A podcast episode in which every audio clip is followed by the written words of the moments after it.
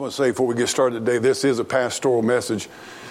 But if you're here today and you're lost without Jesus Christ, you've never been saved, and you're one heartbeat away from hell, I want to encourage you to be saved today. Amen. And you can be saved, you can get saved right there where you're sitting if you wanted to bad enough. I'll tell you one thing, folks. Uh, I, I'll just say this before we get started. One time, I don't know how I came across this, but it wasn't this before I ever had a phone that had internet. I don't know where I saw this at, but I saw it. But it was a young man down in Arkansas that had killed some people.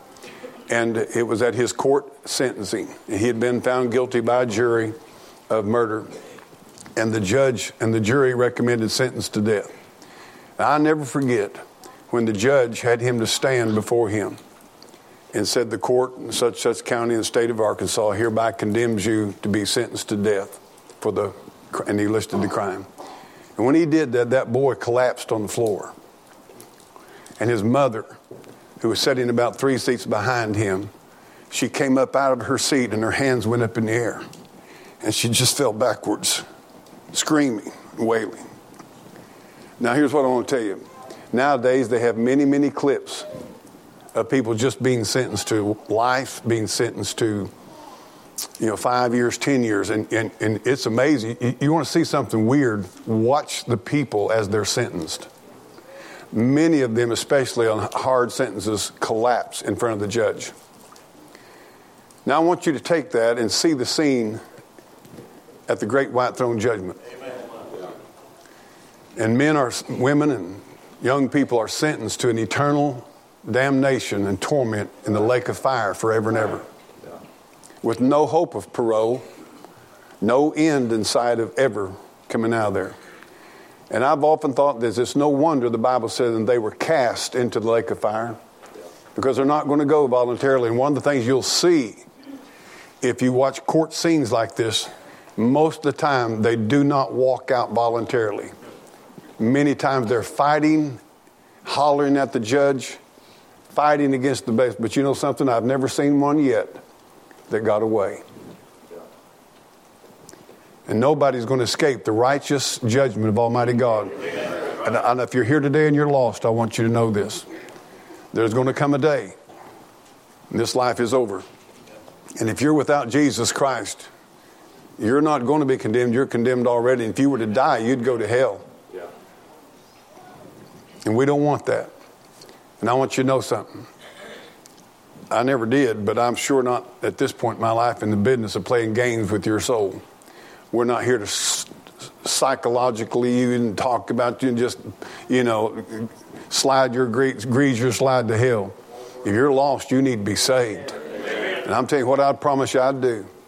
You say, I want to be saved today. You can get saved right there. You can just bow your head and say, God, be merciful to me, a sinner, and believe on the Lord Jesus Christ as your Savior. Receive Him, that He died for you in your place, shed His blood, suffered your death in your place and was buried to take away your sins and rose again on the third day to give you eternal life. And the Bible said you believe on him, God will save you right where you sit. But if you say, Reggie, I'll tell you what, I ain't sitting here and get saved. You come, I'll quit preaching. You want to get me stop preaching? Just come and be saved. We'll shorten this service up a bunch, I promise you. So I want to encourage today. I'm preaching to the people, preaching to the church. This is a church pastoral deal. But boy, if you're if you're lost, my, maybe you're listening online.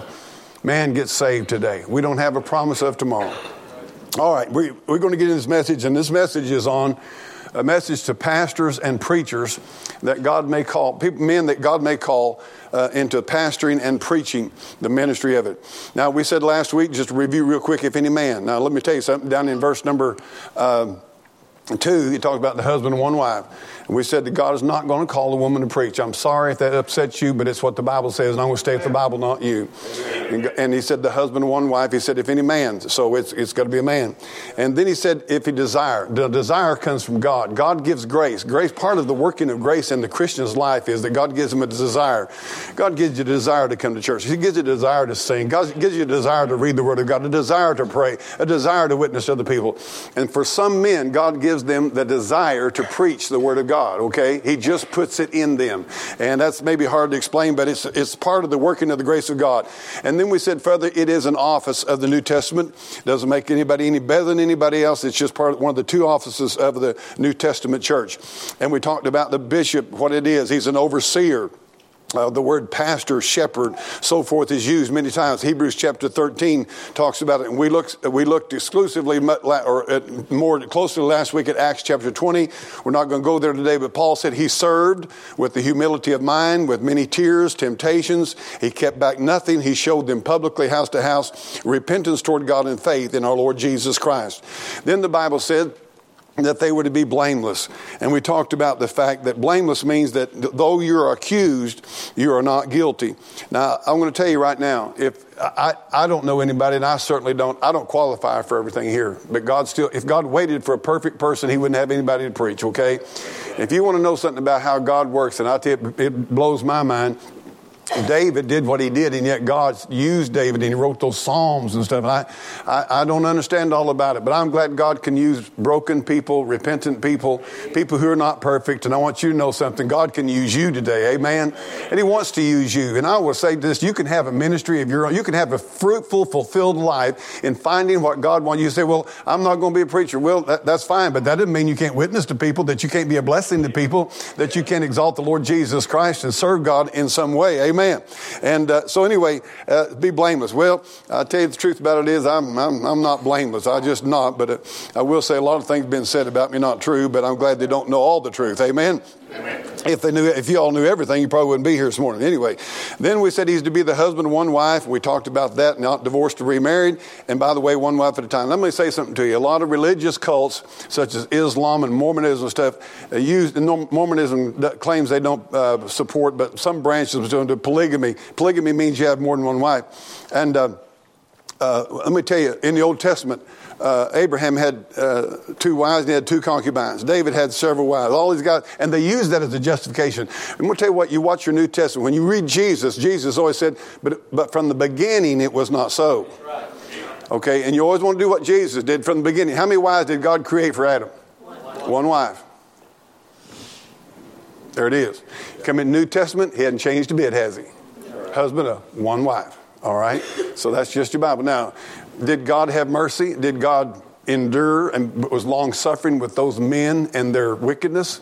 Yeah, he was. But it didn't make it right. And if you read it, they had a lot of trouble over it. A lot of trouble over it.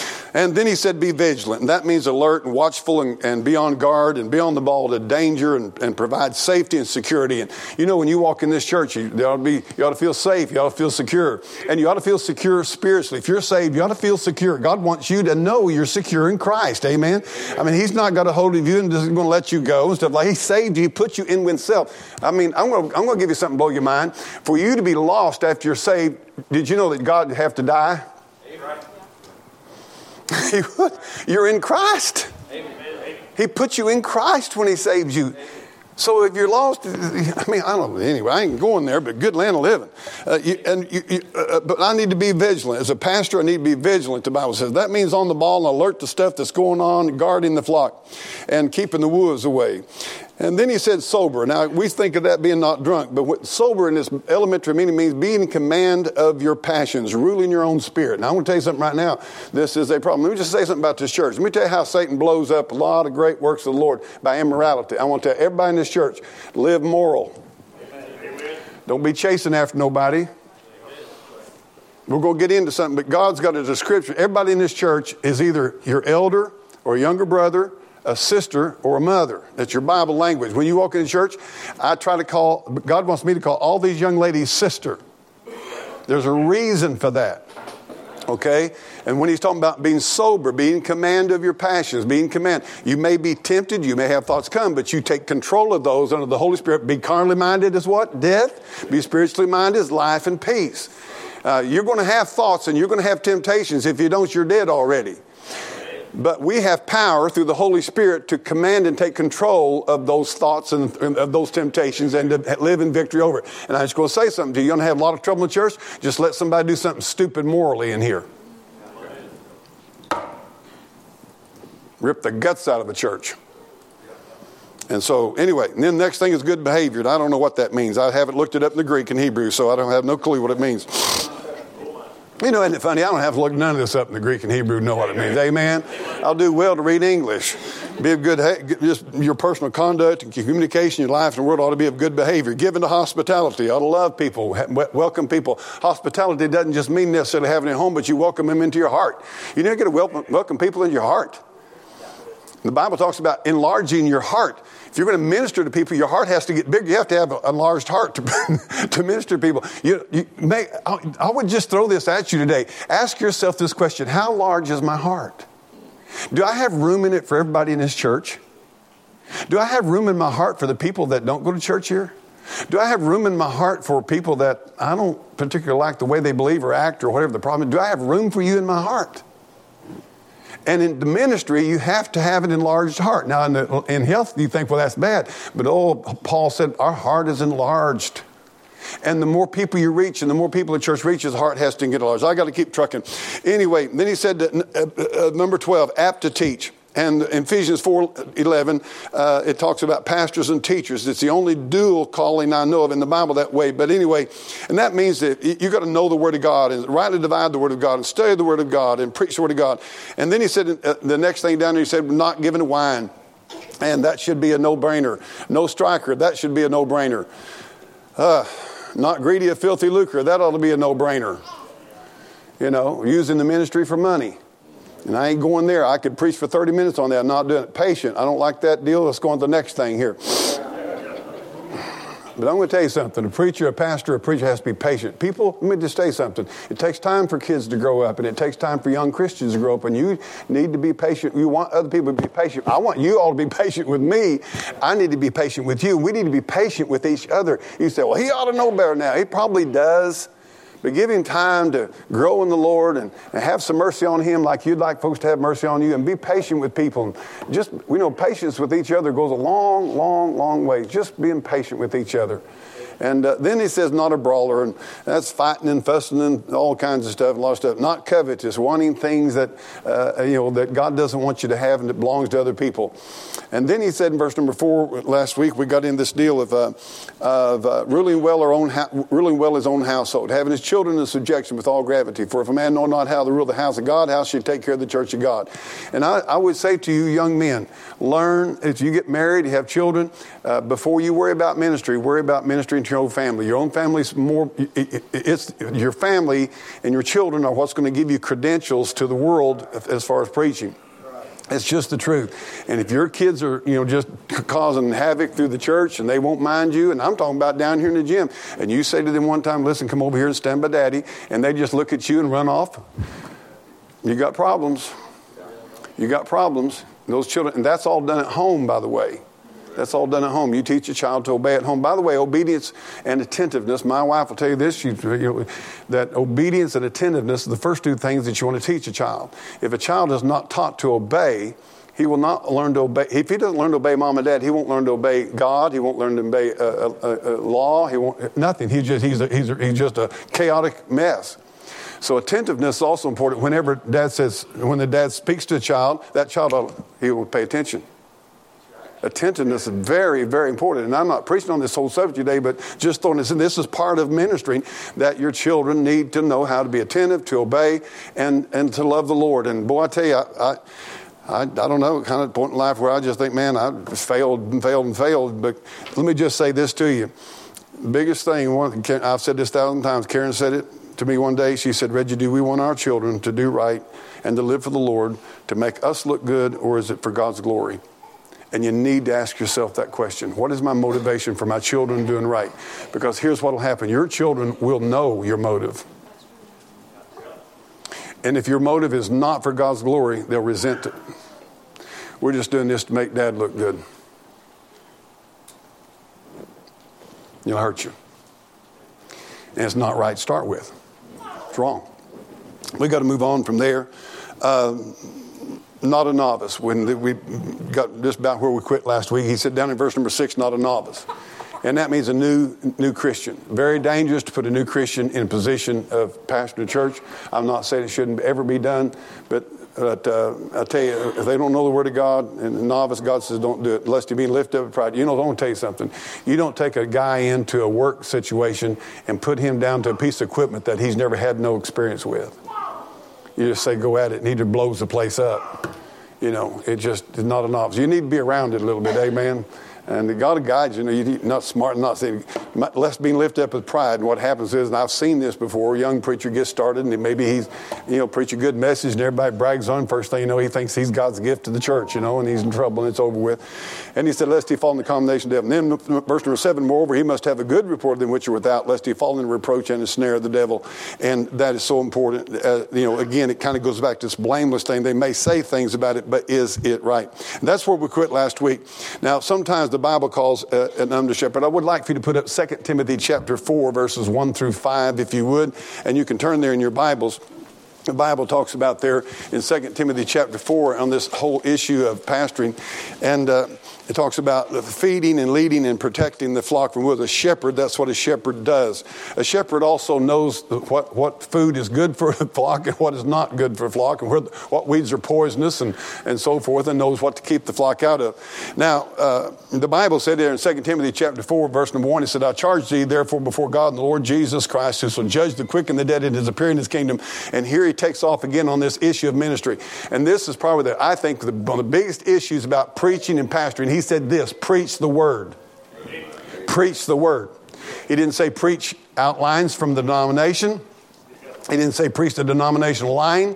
He didn't say preach your favorite subjects. He said, preach the word. In another place says, to preach the whole counsel of God. So if God calls you to preach, He wants you to preach the entire word of God and to rightly divide the word of truth. And, uh, and I'm telling you right now, churches would be better off many times if they just read a chapter, sung a few songs, prayed, had a time of prayer, and go home than to have some of this yip, yip, yip, yip stuff that you listen to the whole message and you, you really don't know, it wasn't no Bible in it.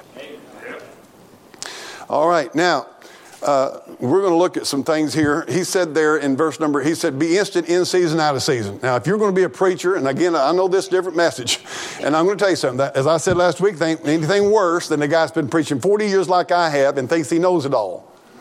Ain't nobody knows it all. Ain't nobody done it all right. And I'm just I know now that I know what I do know right now is I don't know much. I've learned that much in 40 years. I don't know much. I'm telling you honestly, I feel like I have just barely barely got into the Bible. I mean, it's just 40 years I've been preaching. I've preached through books after book after book after book and preached on person after person, and I've got thousands and thousands of messages, and I feel like I just barely touched the surface. You know, I'm serious with you, and I'm not joking about that. But uh, uh, God says, "Be instant in season, out of season." I was, I, I, I, was going up for 25 years. I went up to Boyd Hoffer's camp on Labor Day and preached up there at a Jubilee for 25 years in a row. Leave here at church. Sometimes flew up there to get up there in time. Other times drove six hours to pull in there in just time to preach. And anyway.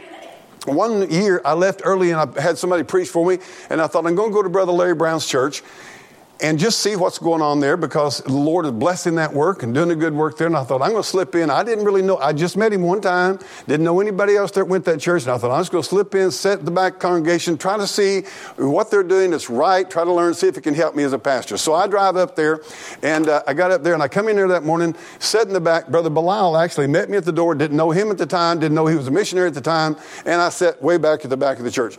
Well, they, the song leader jumped up when they started church, and they sung a song, and well, they're singing. Song got over, and Brother Larry Brown, he jumps up to the pulpit, and every, you know how he is, you know, everything's glory And he's just talking about what's going to happen today, and all of a sudden he goes, Brother Kelly, is that you?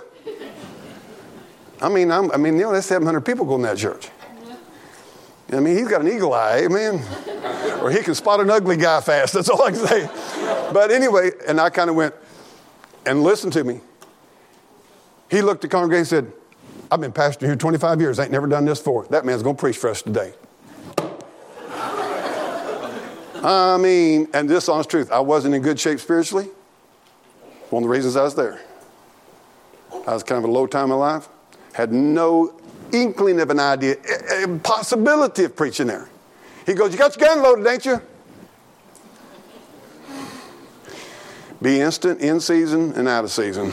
I went, he said, He's preaching for us.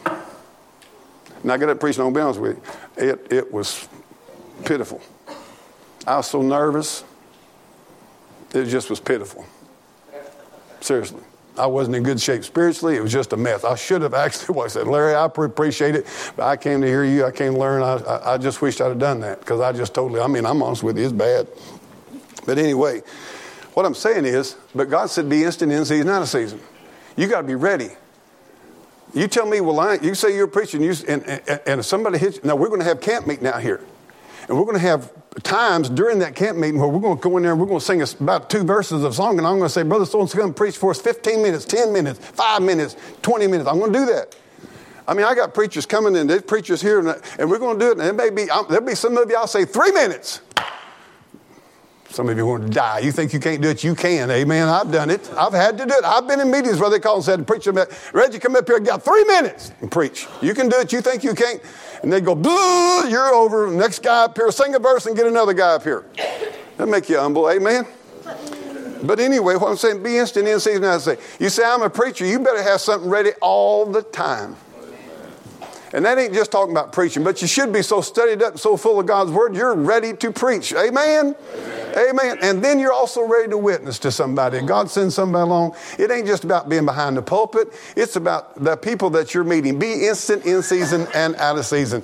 All right, because let me just tell you the truth about it is preaching most of the time is out of season. Amen. Then he said to do something. He said to reprove. He said, now what's the reprove mean? Now, uh, this is what a preacher's supposed to do. Is everybody listening? Yeah. This is what a preacher's supposed to do. He said reprove. You know what that means? Charge to a fault to the face. Did you know the Bible said, he said, then rebuke, he, he said, we'll get it. To, it's what it means to charge with a fault to the face, to convince people of a fault, of a sin, or of a wrongdoing, and to place blame. Now, reproving is not railing or condemning everything in sight or everyone else to make yourself look good. But reproving is to bring a sense of guilt through the preaching of God's word. That's what God intends to happen. And we need it. And I always tell you a little something. You preachers, friend to preach. Danny, you, you back me up on this. You be a preaching, and boy, you're just preaching. The next thing you know, you preach yourself under conviction. And you're going, good land to live, and I'm preaching these people, and I just got to quit and go to the house and get on my knees. It'll happen to you, amen. amen. But if you're not preaching reproof, hey, mature people know they need reproof and they appreciate reproof. They don't have a bad attitude toward, if he's preaching the word and preaching the truth in love, they don't have a, he just preaching to me. He just beating on me. He just being mean to me. You've got a big problem in your heart. Amen. Now, if the preacher's up there beating just maliciously and mean and got it in for you, that's a whole nother deal. But I'm going to be honest with you, I've very seldom ever heard anybody really that way. There are probably some around. I know personally, to be honest with you, I don't get, I preach on stuff, I, I preach on it. But it ain't, it, Paul said this, not for your destruction. This is not for your destruction. But anyway, then the next thing he does, look at there, he said, uh, he said, he said in, in 2 Timothy 4, he said, preach the word, be instant in season, out of season, reprove. And then the next thing he says, rebuke. Now I want to tell you something. The Bible says Boys, put up Luke 17, 3, would you please? Luke 17, 3, and then 1 Timothy 5, 20. I want to show you something. How many here thinks that sometimes I'm a little rough? It's okay if you raise your hand, I don't care. I tend to be a little bit rough once in a while. Preaching can be rough. Now, can I tell you, I'm going to show you in the Bible that I've never been rough. I'm going to show you in the Bible, you don't have a tough, bold preacher. I'm going to show you from the Bible that in a certain sense of the way, I'm a sissy preacher. Luke 17, 3 says, it, Take heed to yourself. If thy brother trespass against thee, rebuke him. Don't go talking to everybody else in the country about him. Go to him yourself. Get some guts and backbone and love of God in you and say, you know something? You trespassed against me and I want to talk to you about it. And I'm going to rebuke you. You shouldn't have done that. Now, God didn't just say for preachers to rebuke, He tells us to rebuke one another. Hmm. Now, watch this in here. Rebuke him, and if he repent, forgive him. I want to tell you something. They got this movement going around the country that repentance is not necessary for salvation, and I don't believe it. Amen. I believe in repentance. I don't believe repentance saves you. I believe he prepares you to be saved. Amen. You can repent till the cows come home, die and sit and go to hell. But repent, you know what Paul preached in the chapter we looked at? He said repentance toward God and faith in Jesus Christ. He did not leave repentance out. Somebody says well, when he told the man at uh, Acts 16, the jailer, all he said was believe on the Lord Jesus Christ. Yeah, and that jailer came to him on his knees and said, What must I do to be saved? He'd already repented. He was repentant. He could give him the gospel. A man who doesn't have repentance doesn't appreciate a Savior who died for him. Anyway, here we go. Now, no, look at 1 Timothy 5. Go to 1 Timothy 5 20. I want to show you why I'm a sissy preacher. I should have named this message, Why I'm a Sissy Worthless Preacher. This is in 1 Timothy chapter 5. This is a pastoral epistle. This is telling preachers what to do. Are you reading it? Look at verse 20. Them that sin rebuke before all, that others also may fear.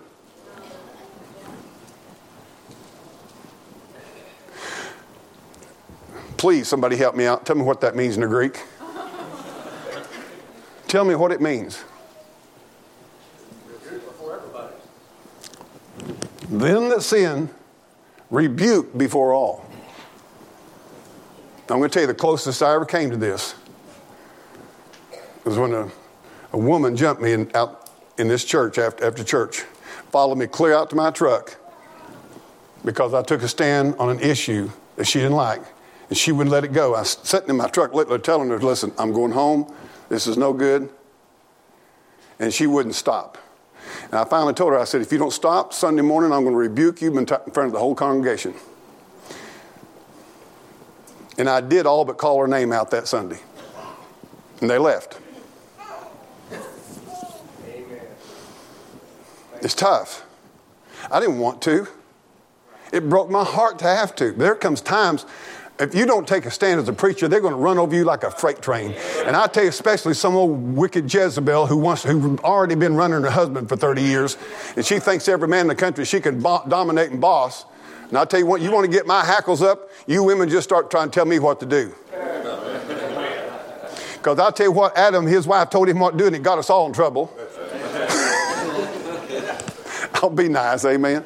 You and I love, well, I just wanted to be, you know, I'm like, where's your husband?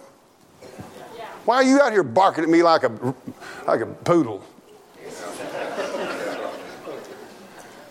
But I'm going to tell you the truth. I've known a lot of sin in this church, and I have yet to this day to say so and so is living in sin, doing wrong, and I'm going to rebuke him before everybody this morning here at church. I've never done that in my life I know of.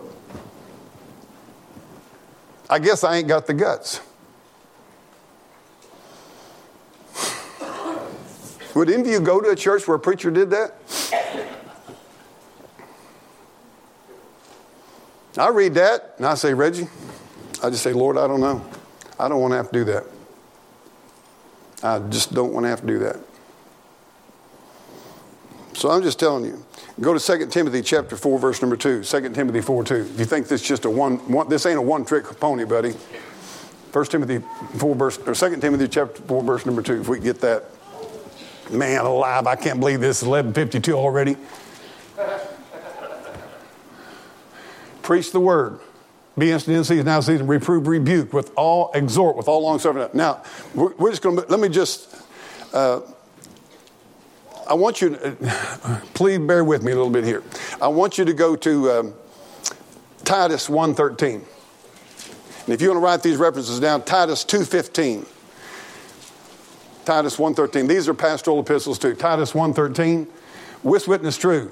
He's talking about people that are affecting the doctrine of Christ and so forth and the truth of the gospel. He said, Wherefore rebuke them sharply that they may be sound in faith. God says rebuke is necessary in life. I'm going to say something. Every, every one of us, I needed a daddy who knew how to rebuke me. If I'm worth two nickels and three cents today, it's because my dad and my mom would rebuke me. Everybody needs somebody who, sell, who loves you enough will say, I'm, I'm your dad and I love you, and what you're doing is not right, and in this house, it's going to stop. Amen. This ain't going on. Let me just tell you something. Open rebuke, the Bible said, is better than secret love. But here's our problem a lot of times is that our rebuke is not given in love and they don't know for sure whether it's for our best. or whether they're just jumping on us. And that's where we get into a deal about it sometimes. So it has to be this truth spoken in love, but it has to be sharply, has to be serious, okay? And, and so forth. Now, go to Titus 2.15, if you will, and then we're going to hit some verses. These things speak and exhort and rebuke with all authority, let no man despise me. Now I'm going to show you something here today. I want to deal with an issue that needs to be done. What is, what's going to happen here is this. I can already tell you. I'm going to have to finish this tonight because there's no way I'm going to get through with this. I thought I'd just easily breeze through. It's 11 Some, you guys are singing too long. Something's wrong. I don't know what's going on. I, I, want you to go to Jeremiah uh, 10 21. Jeremiah 10 21. Now, I want everybody to pay really, really close attention here because here's part of the problem with America. Now, I'm, I'm, going to make it through a certain point in this message. We're, we're about 10, 15 minutes out, okay? Just to give you a little hope. but I am going to give you some hope that I'm not finishing the other five pages of notes, okay? We're going to do it tonight. All right. Jeremiah 10. Now, now watch this. Israel was going into captivity. Israel was given over to Baal worship. Everybody ready? Everybody ready for this? They were given over to false worship, and yet they claimed to be serving Jehovah God of the Bible. And it got to the point where they would have morning service at the temple and afternoon service, you might say, at the Baal temple. Or maybe Baal temple, real early service at Baal temple, and go over to the God's temple afterward. All right? And here, God's going to tell you in these texts how this came about and why it came about. The Bible said in the New Testament that judgment has to begin at the house of God. Well, if judgment is going to begin at the house of God, God always judges those in authority first, like pastors. To be honest with you, what this church is, is a reflection of, of my leadership under the Lord. Just being truthful with you and I'm going to give an account to God Almighty. I'm going to stand in judgment for what I've done here at this church, what I've preached, and how I've guided this church, all right? Here's what he says For the pastors are become brutish and have not sought the Lord, therefore they shall not prosper, and all their flocks shall be scattered. That's a condition of America today. Go to Jeremiah 12 10. Jeremiah 12 10. Here it is. Watch this. Many pastors have destroyed my vineyard. Who did God say was responsible for the deterioration of that nation? Did he say it was Washington, D.C.? Some president? Some governor? Some judge? He said, The pastors have destroyed my vineyard. They have trodden my portion underfoot. They have made my pleasant portion a desolate wilderness. They have made it desolate. Now, what's desolate? Empty. Now, listen, it wasn't necessarily that the services were empty of people, but the church and the ministry was desolate of the Word of God. It was, God wasn't in it. Go to Jeremiah chapter 23, verses 1 and 2. Jeremiah 23, verses 1 and 2. Now, this is what I'm preaching today is critical for you and your, your, your descendants, for your posterity. For you to live, and church life can be tough. All right? But for you, and if, if your descendants are going to go to church and be saved, or be saved and continue and be a salt and light in America and influence America, you better get a hold of what I'm preaching here in, in this whole deal right here with Timothy. Look at this. God said in Jeremiah 23, Woe be unto the pastors that destroy and scatter the sheep of my pasture, saith the Lord. Now I want you to hang on your hat here for a little bit. Verse 2 Therefore, thus saith the Lord God of Israel against the pastors that feed my people. Ye have scattered my flock and driven them away and have not visited them. Behold, I will visit upon you the evil of your doings, saith the Lord. And he did visit it. And those pastors went into captivity just like everybody else. What was the problem? Well, they had become preaching for filthy lucre. It had become a money game. It had become everything but preaching the Word of God and living the Word of God. In front. Now, it said they scattered them, said you would go visit them, and, and so forth. And he said, uh, uh, he said you, you, they feed your people. What were they feeding them? They weren't feeding them something they needed, evidently. Now, I'm going to deal with a subject here that I think is so important, and I wrote it down this week just as I was meditating on this whole thing. You're going to have to, in your church life, discern when this is going on and when it's not. Okay?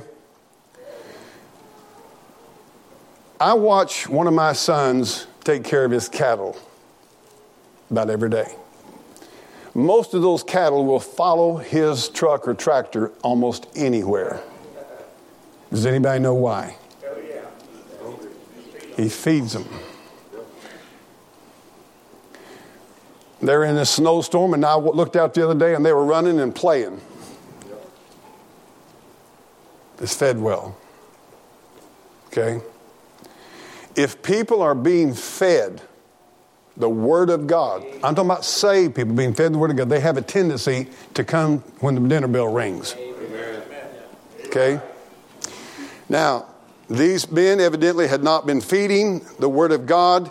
And by the way, you can get fed stuff that's not, if you eat Mars candy bars and RC colas, meal after meal after meal after meal, something bad's going to happen to you. You need some potatoes and cornbread and beans and some green beans. Amen? Amen. You need something that'll sustain you in the journey. It can't always be ice cream and when you come to church, it can't always be ice cream and popsicles and Mars candy bars. Sometimes it's going to be what's that green round things that I don't like? Brussels sprouts. Man, oh man. How many has ever had to eat a Brussels sprout and just couldn't hardly choke it down? Boy, I mean to tell you, that's rough stuff. Sometimes at church, it's Brussels sprouts. okay? Now, I'm going to say something. I don't want you to think I'm getting off on a Reggie tangent, but I'm going to give you church life. And for you preachers, this is important for you. Every church has people come and go. All right? That does not necessarily, uh, uh, Brother Danny Friend, Danny, he's back here in the back. Danny Friend is not just a friend by name, he's a friend in the Lord. If Danny comes and talks to me or something like that, you know, I, I put trust because he and I served the Lord together a long time, stuff like But he's a friend of the Lord. He said something to me the other day. I'll tell you what kind of guy he is. One of the roughest times I ever went through in my life as a pastor of this church. Somebody knocked on my door. I went to the door and it was Danny Friend. And Danny Friend never comes to my house unless I call him to fix a tractor. and I, I hadn't called him to fix a tractor. And I had preached a message entitled Holding the Ropes. And he walked in my house and he had a rope. He just said, I want you to know I'm a holder of the rope. We're holding you up in prayer. We're standing with you. Amen. Thank you, And I'm going to tell you something. I've got that rope, and I'll have that rope till the day I die. Now, Danny, you may leave. I'm going to keep your rope. but Danny said to me here a while back, he said, Reggie, all of us sometime or another left somewhere to come here. That's right. That's right. Keep that in mind. All right? So, leaving or coming or going doesn't necessarily mean that somebody's bad or done bad or something like that. But what I am talking about, I want to give you, you preachers going to need this, you're going to need this, you're going to need this. Many times people leave because they're very disgruntled over what something the preacher preached, a position he's took and stood for, and so forth. And I'm going to tell you this most of the junk that I've had to put up with, I got it after church was over on a Sunday night. There's something about Sunday nights after church, you got to keep your alarm up. I don't know what it is, but they'll say, I want to talk to you. I see Danny nodding his head back there. And they'll throw something at you, and it usually involves defiling other people here in the church. Use just, I mean, it'll nearly always involve that. Or something that you preach that they took offense at. My experience is by the point, by the time they came to you, they do not have a listening heart and they're not interested. And if you don't go along with what they want you to go along with, you're going to be the bad guy. and you can have meeting after meeting and talk to them, and, and, and unless they make you bow to their will, you're over. And then it comes to the point where they find out you're not caving in and you're not going to fold and you're not going to go along with their defilement, then they leave. Okay? And then here's what comes. And I want you preachers to get this. This is what they'll say about you. They'll say that you, you scattered us, you drove us away, and you haven't visited us. I've had that used on me, I don't know, several times during the last 40 years. Well, why ain't you going there to church no more? Kelly drove us up, he, he run us off. I've run, if you want to talk about running somebody off, I've run one woman off in my lifetime at this church, and she was a hate Israel person. She hated Israel. This is when we were still in that building over there. And one Sunday morning, she got up and took a songbook, and, she, and we didn't have carpet on that concrete floor, and she went, and I mean, it popped like a gun going off in that church. I mean, everybody thought somebody fired a gun. And she wanted to bend me to be an Israel hater, hate Jews. And I told her, I said, you need to find some other place to worship because I'm not putting up with this and you need to leave. In fact, men carried her out and they'd carry out, they escorted her out. that, that was wrong. I said something wrong, okay? But let me just tell you what you men that's going to preach need to expect. That they're going to accuse you of being the one that you ran them off. I was preaching a pretty big conference down in Carolinas one time. And I'll tell you how much I'm against running people off. I don't believe in running people off unless they absolutely are going to try to tear the church up. Unless they're just a wolf that's going to tear the church up. I have never asked anybody to leave unless I've, some, I've told a few people that I don't think I can, that I have the ability to pastor you. And there's just people that I don't have, and there's, you know, it's just a fact. But as far as, you know, that's not a grievous issue. But a preacher got up and he was preaching, boy, and he was wound up like three eight day clocks. And he come across and said, Oh, dear, bless God, I ran 40 of them off last week. And I sat there and I wondered how, how many of those 40 were children. How many of those 40 of those children wonder now, now they're, they're just going here and they're going there and they're going everywhere? And you're bragging about running people off? And I want to be honest with you, I had to get up later that day and preach. And God had already told me what I was preaching. I, I mean, I, and I didn't, didn't do it meanly. But I said, I want to tell you all something. I said, I'm not interested in running nobody off. I said, I, have been, and by the way, he wasn't the only preacher did that at that conference. And I said, I've been hearing this preaching about running everybody off. I said, when people leave our church, it grieves me. There's been a few times I was glad. I mean, you just you couldn't fix it. And I want to tell you something further. I've seen churches get to where the spirit was bound, and then after that person left, free. Yeah, yeah. I don't know. I don't understand that hardly, but it, that's kind of way it works. Now, when you are told that a preacher runs somebody off, ask them specifically what did they do to run you off? What did they say? What did they do? How did they do that? And you know, because they need to be called out on that. And and it's and it it's just a, a bad deal. But guys, you're going to get you're going to get hit with it. And uh, here's what I want to say to everybody: when you get into a situation like that, try to rise yourself above it and see the greater cause. There are people dying and going to hell there are families and marriages in trouble. There are children in trouble. There's people sick. There's people dying.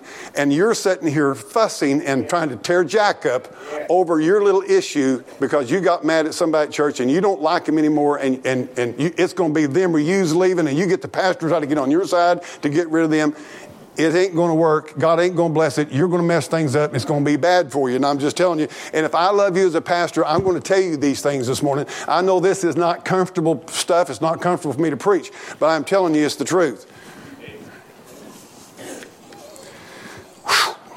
Where am I at? Oh, the last one for us. Exhort. Back there in Timothy, 1 Timothy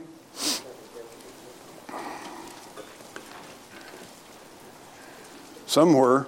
Does it doesn't no I'm talking 2 Timothy chapter 4, verse number 2. He said, exhort with all long suffering and doctrine. Now, we've talked about reproving, we've talked about rebuking. But I like exhorting. you know what I like to exhort? I like to encourage, exhort means to encourage people. I mean to, you know, to, to infuse life into them and encouragement to them. I'm, to be honest with you, I'm just not geared up to want to sit around and rebuke everybody all the time. I'm not, I'd just rather not mess with it. I'm not interested in repeat. I'd rather you, your grandpa take care of you. But I am into exhorting. Be of good cheer. We're going to make it. He's not going to leave us nor forsake us. The church is going through, amen. amen. We're going to make it. I want to encourage you today. See, why, you ever hear me say that? I want to encourage you today. You ever hear me say that stuff? I'm exhorting you. Read your Bible. Spend time in the Word of God. Don't forsake, don't get so busy and miss your family. I'm exhorting you. Believe God against all odds. Amen. Have faith. Believe on Him. Trust in Him. Encourage Him. Give strength. See, exhorting is to give strength to people, to give hope to people, to give encouragement to people. And I want to tell you something I'm a big believer in, that's being enthused. Amen. And enthused comes from the word God. God's in the word enthused. And that's talking about having the life of God in what you're doing. And I just want to encourage you here today. Paul is talking to pastors. He's trying to give them guidance and wisdom and direction and so forth. And is not a picnic or anything, but I want to tell you right now as sad and as you know rough times I've had at times, I'm so thankful God called me to preach. And men, if God's called you to preach, He'll take you through. He'll be faithful to you. We're going to pick it back up tonight. 1210. Boy, oh boy. We're going to pick it up at 12 at verse number 5 in 2 Timothy 4 where it says watch. And talks about enduring afflictions and so forth. And uh, we're going to we're going to finish this out tonight. Lord, be in our helper. Amen.